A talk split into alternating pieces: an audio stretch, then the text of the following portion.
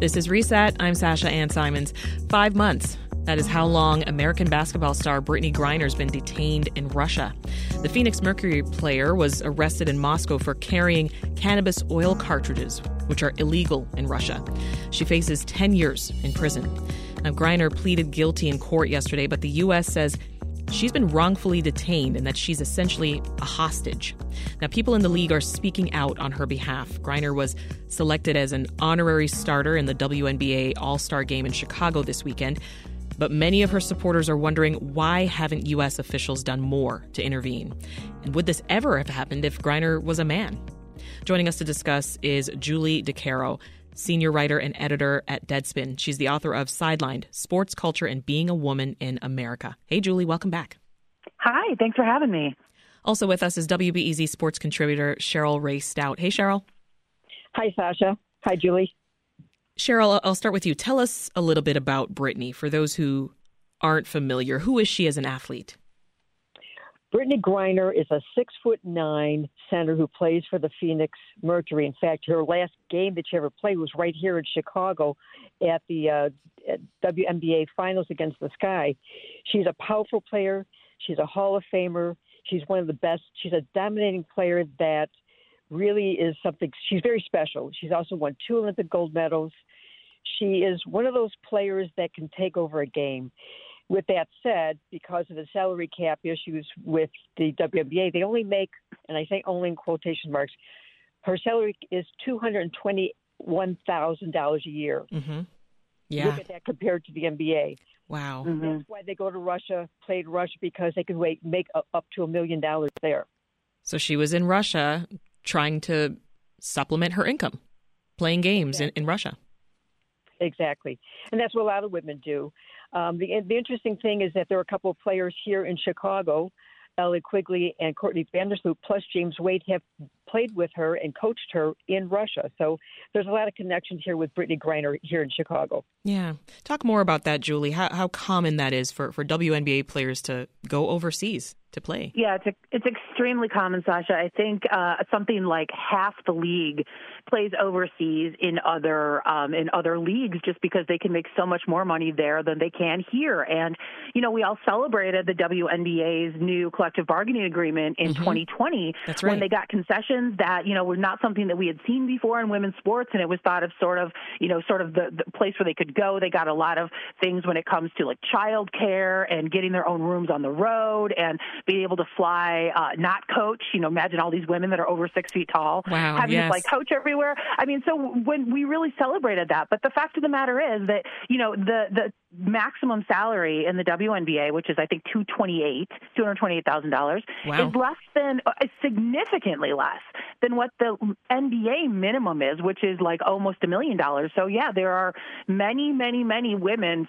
your biggest stars, and infamously several years ago, Diana Taurasi stayed and missed the W N B A season because she was getting paid one point five million dollars to pay over, play overseas. Mm-hmm. So, um, you know, it, it seems like a lot of money, and it is a lot of money for regular working people, right? But athletes also have a lot of things they pay for out of their own pocket, like That's right. trainers and nutritionists and, you know, all kinds of things that the rest of us don't necessarily have to pay for. So it, it does free up, you know, their, uh, their free them up financially significantly to be able to go overseas and play.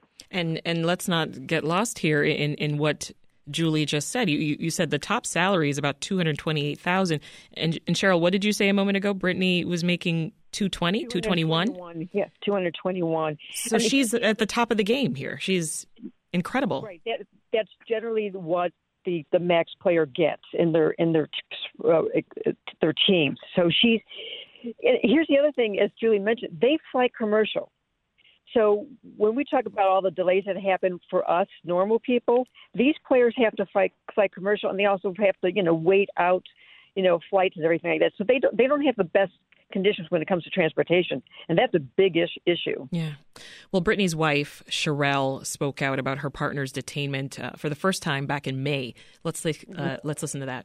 B G would wholeheartedly love to not go overseas. She has only had one Thanksgiving in the States in nine years since she's been pro, and she misses all that stuff just because, you know, she can't make enough money in the W N B A to sustain her life. So it sounds like Griner made the decision to play overseas, of course, because of pay. Tell us what else we know about Brittany's experience in Russia before all of this happened, Cheryl. Well, she was she was a star there. She was one of their best players. And the one thing about when they play it in Russia, they are really taken care of. They're given condos, they're given translators, they're given, you know, transportation to places. So they have a lot of perks in that. But she was one of their stars. There's no doubt about it. And, you know, for for her size and for her ability, you know, she she deserved all that. But she also, being a, a, a gay black woman, was going to be targeted with this. Mm-hmm. So generally, when they go overseas, these W N B A players, they, they get treated very well. Absolutely. Absolutely. They, you know, the, the team that she was on is owned by a Russian oligarch, and he took care of his players. You know, and, yeah. and that's something that I've heard a lot about from when I've talked to players that played over in Russia, that this particular oligarch took care of his players. Unfortunately, he's not taking care of her situation right now. Mm-hmm. Yeah, James Wade, the uh, coach of the Chicago Sky, actually coached Brittany in, in Russia. Mm-hmm. He spoke out about Brittany's detainment last weekend. And she's she's actually, you know, played for our country and brought our country glory.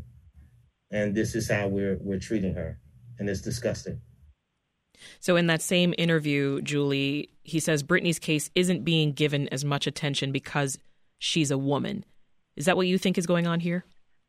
Uh, you know, no, normally I would be the first person to call that out, but I think that, you know, sadly, I didn't know about Paul Whelan and Trevor Reed being held overseas by, by Russia until uh, we heard about Brittany Griner being being picked up over there. So sadly, I don't think that the U S does enough to bring many, many of the hostages overseas home. Um, I think that, you know, when Brittany Griner, when they when they found or manufactured, because I, I don't know that, that we've really cleared up if this actually happened. You know, uh, Putin is notorious for trumping up charges against people that he would like to use as bargaining chips. And I think that she was a big one that landed in his lap. Um, and I think that, you know, we are only hearing about Paul Whelan because of Brittany Griner, for the most part. I'm sure there was yeah. news when he was first arrested back in twenty eighteen or twenty nineteen, but haven't heard much since then. So unfortunately, um, I, I don't want to discount the sexism and the racism that goes into every aspect of Brittany Griner's life, the homophobia. Um, however, it, it does seem that, you know, I know Paul Whelan's family has been incredibly frustrated as well um, with the State Department and with the sort of attention that they feel that case has gotten. So I don't know that I can say this is because yeah. she's a woman, but, you know, the reason she's there is because she's a woman and because she plays in the N B A. If she played in the W N B A, she never would have been there. So in that sense, I think, yes, this is all happening because she's a woman. Yeah. What do you think, Cheryl? I think it's not just being a woman. I think because she's a W N B A star is one of the reasons why she has been picked for this situation. Mm. There, there's there, that, that to me. She's worth something. Well, right? Yeah, she Prominent got, figure. She got, she got detained on February seventeenth. What happened on February twenty-fourth? Russia invaded. Oh, the invasion Ukraine. of Ukraine, yes. Yeah. Sorry, I don't think that's coincidental. Yeah. If you're just tuning in, I'm Sasha Ann Simons. We're speaking with W B E Z sports contributor Cheryl Raye-Stout and Deadspin writer Julie DiCaro. We're talking about the latest in the case of Brittany Griner, who's the American basketball star who's been detained in Russia for five months now. Uh, Julie, what do you think is going to have to change for W N B A players to be able to make a living here in the United States? Well, uh, you know, for so long we heard that no one cares about women's basketball, no one watches women's basketball. Um, we, as we've seen in the past several years, that is not true. And, and you know, when I was hosting my radio show, I had people calling in all the time who wanted to talk about the W N B A and the W N B A draft. So uh, the, the players have always said, you know, if you build this, that, that people are going to come watch. And I think that that is something that has started to happen. Um, you know, the N B A could snap their fingers and, and resolve these issues for the for the W N B A. N B A players. It took the N B A many, many years to get to where it is now. You know, twenty-five years in, the N B A um, almost folded in the early eighties. So I think a little financial support from the N B A for these women would go a long way. And that's what I would like to see happen. So this isn't about Americans overlooking the W N B A then? I mean, I think that the media has done a terrible job. Um, supporting and promoting the W N B A, right? I mean, you know, if you, if you worked in sports, you know that anytime you start talking about it, you have people who call in and scream, no one cares about women's basketball. But I think... Oh, people call in and say that?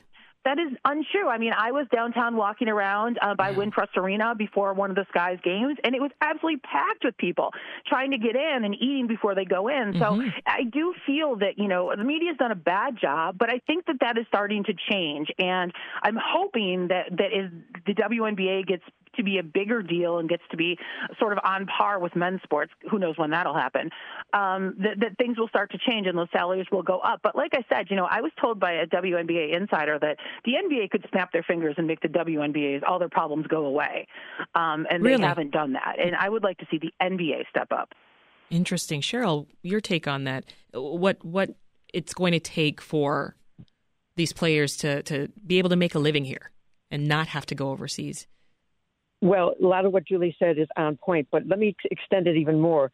I'm one of the few people that actually covers the Sky Games. There's only a handful of us that even cover on Zoom. There's only a handful of us that talk to these players up at, at the practice facility. We're talking about three to four people max. Wow. As far as the regular mainstream media. It is not mentioned on a lot of television sportscasts. It is not mentioned at all on all sports radio stations. It is not, you know, I, I, it, it's really an issue that I think with the media. And most of the media is controlled by men. And they don't care about it. They always say, we don't care about it. But, yeah. you know, when you, when you look at what the Sky was able to do this year, and I think it's very crucial for this weekend for the W N B A to really extend their visibility as best as they can to really in, in, entice new fans, entice yeah. the young players, young girls and young boys and everybody to see what they have as a product. Yeah. How how has the W N B A responded, Cheryl? The W N B A has, you know, as far as the Griner thing or about the yes, situation? About Griner.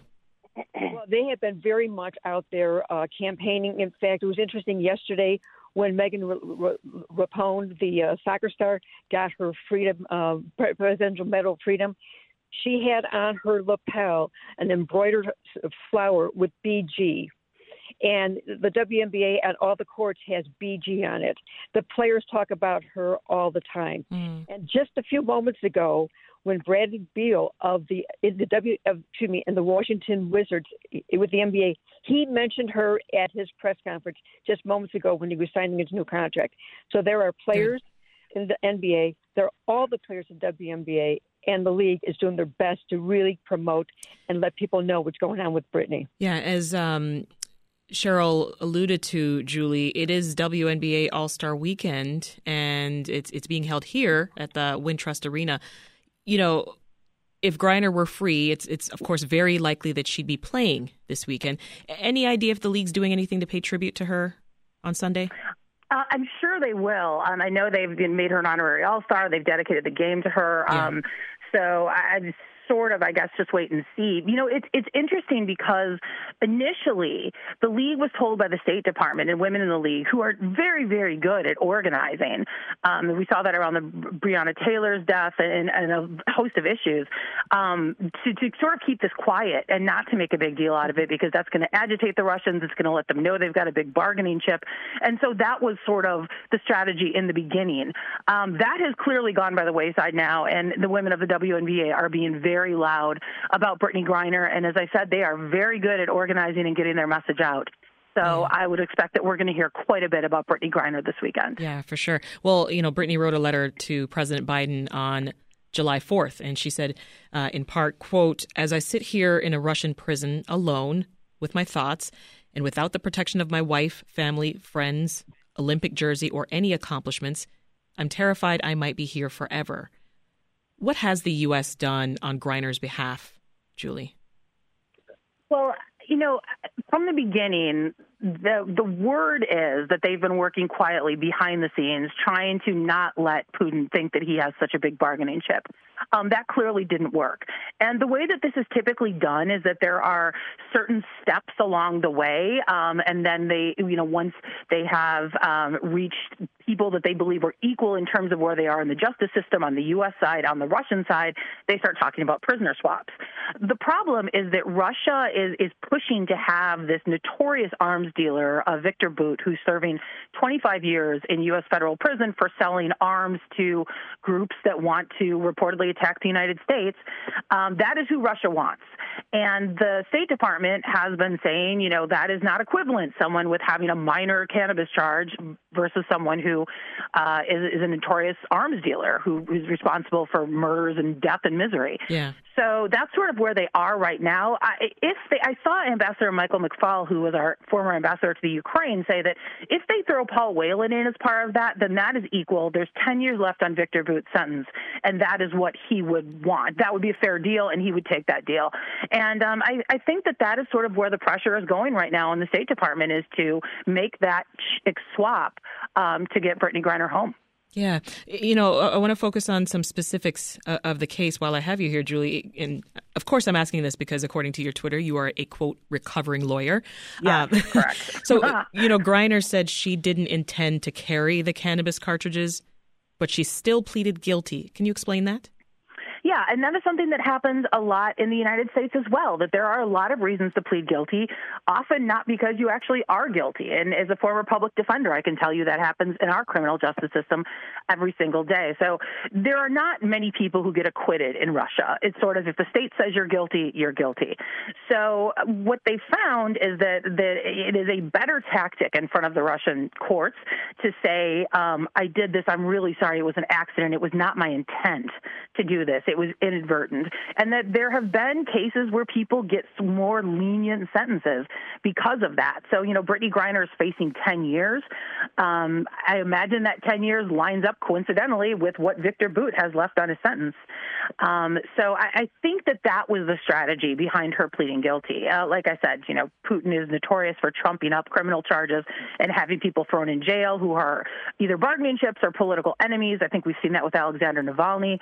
So, um, Um, I think that the strategy here is for her to sort of keep her head down, not to try to antagonize the Russians, to be apologetic, to be contrite, in hopes that that will get her a lesser sentence. Yeah. Cheryl, weigh in here. Are officials, U S officials, really doing all they can? I think they're doing things behind the scenes a lot more than we know. Um, I do know that President, as we all know, that President Biden talked to uh, Brittany's wife. Uh, he's definitely uh, involved with this at, at some point. But it seems like it's going to be playing out more in the courts, and it could be resolved as far as her sentence would be as early as the beginning of August. So there's a lot of uh, lot of things on the table right now, but we just don't know what's going to happen because Russia does things their own way. We have a different judicial system than they do. Mm-hmm. So nobody knows what's going to happen. Yeah, I saw some confusion on, on social, and perhaps you can clear it up, Julie, about whether Um, her guilty plea, you know, was as serious as it would be here in the U S? I don't ever take guilty pleas as being entirely serious because, like I said, you know, a lot of times you have the choice of going through a trial and um, hoping the jury finds you not guilty, or knowing that you can plead guilty right now and get out of jail, even if you didn't do it. Mm-hmm. So um, I, I think that that's a lot of what is at play here. Um, you know, like I said, I think this is a strategy. Uh, I don't know that this is actually what happened, um, but I, I didn't take it very seriously. And I've seen a lot of people say, you know, people say if it was LeBron James, he'd be home by now. And people are like, well, LeBron James wouldn't be so stupid as to put marijuana in his suitcase. But I don't know that that actually happened. And I think everybody should take that plea with a grain of salt. Yeah. Well, before I let you both go, I, I want to ask you each the impact that Griner's experience is is going to have on the future of W N B A players going overseas and on women's basketball in general. Um, you first, Cheryl. Well, I have talked to players that did play in Russia. They're not going back. Uh, you're going to see a lot of wow. a lot of those teams are going to, in fact, the Russian team that they were on, the one that Brittany Griner was on, has been suspended from play. So those, a lot of these teams won't be available to play anymore. So they're going to have to go other, elsewhere, like Australia or China or something like that, but they won't be going to Russia, where is actually the place they make the most money. So you're going to see and, – and, and the W N B A has changed the rules as far as if you are playing for a team uh, and you and you miss training camp, you can't play the whole season next year. So that is uh, that plays a lot into the players not wanting to go overseas and missing playing in the W N B A next right. season. The lasting impact here, Julie?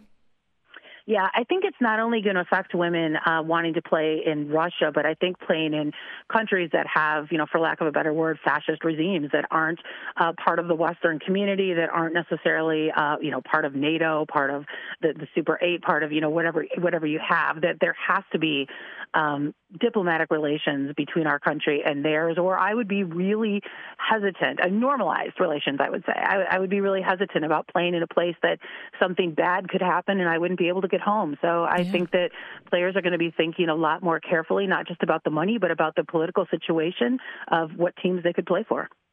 That is Julie DiCaro, senior writer and editor at Deadspin and the author of the book Sidelined, Sports, Culture, and Being a Woman in America, and W B E Z sports contributor Cheryl Raye-Stout. Thank you both.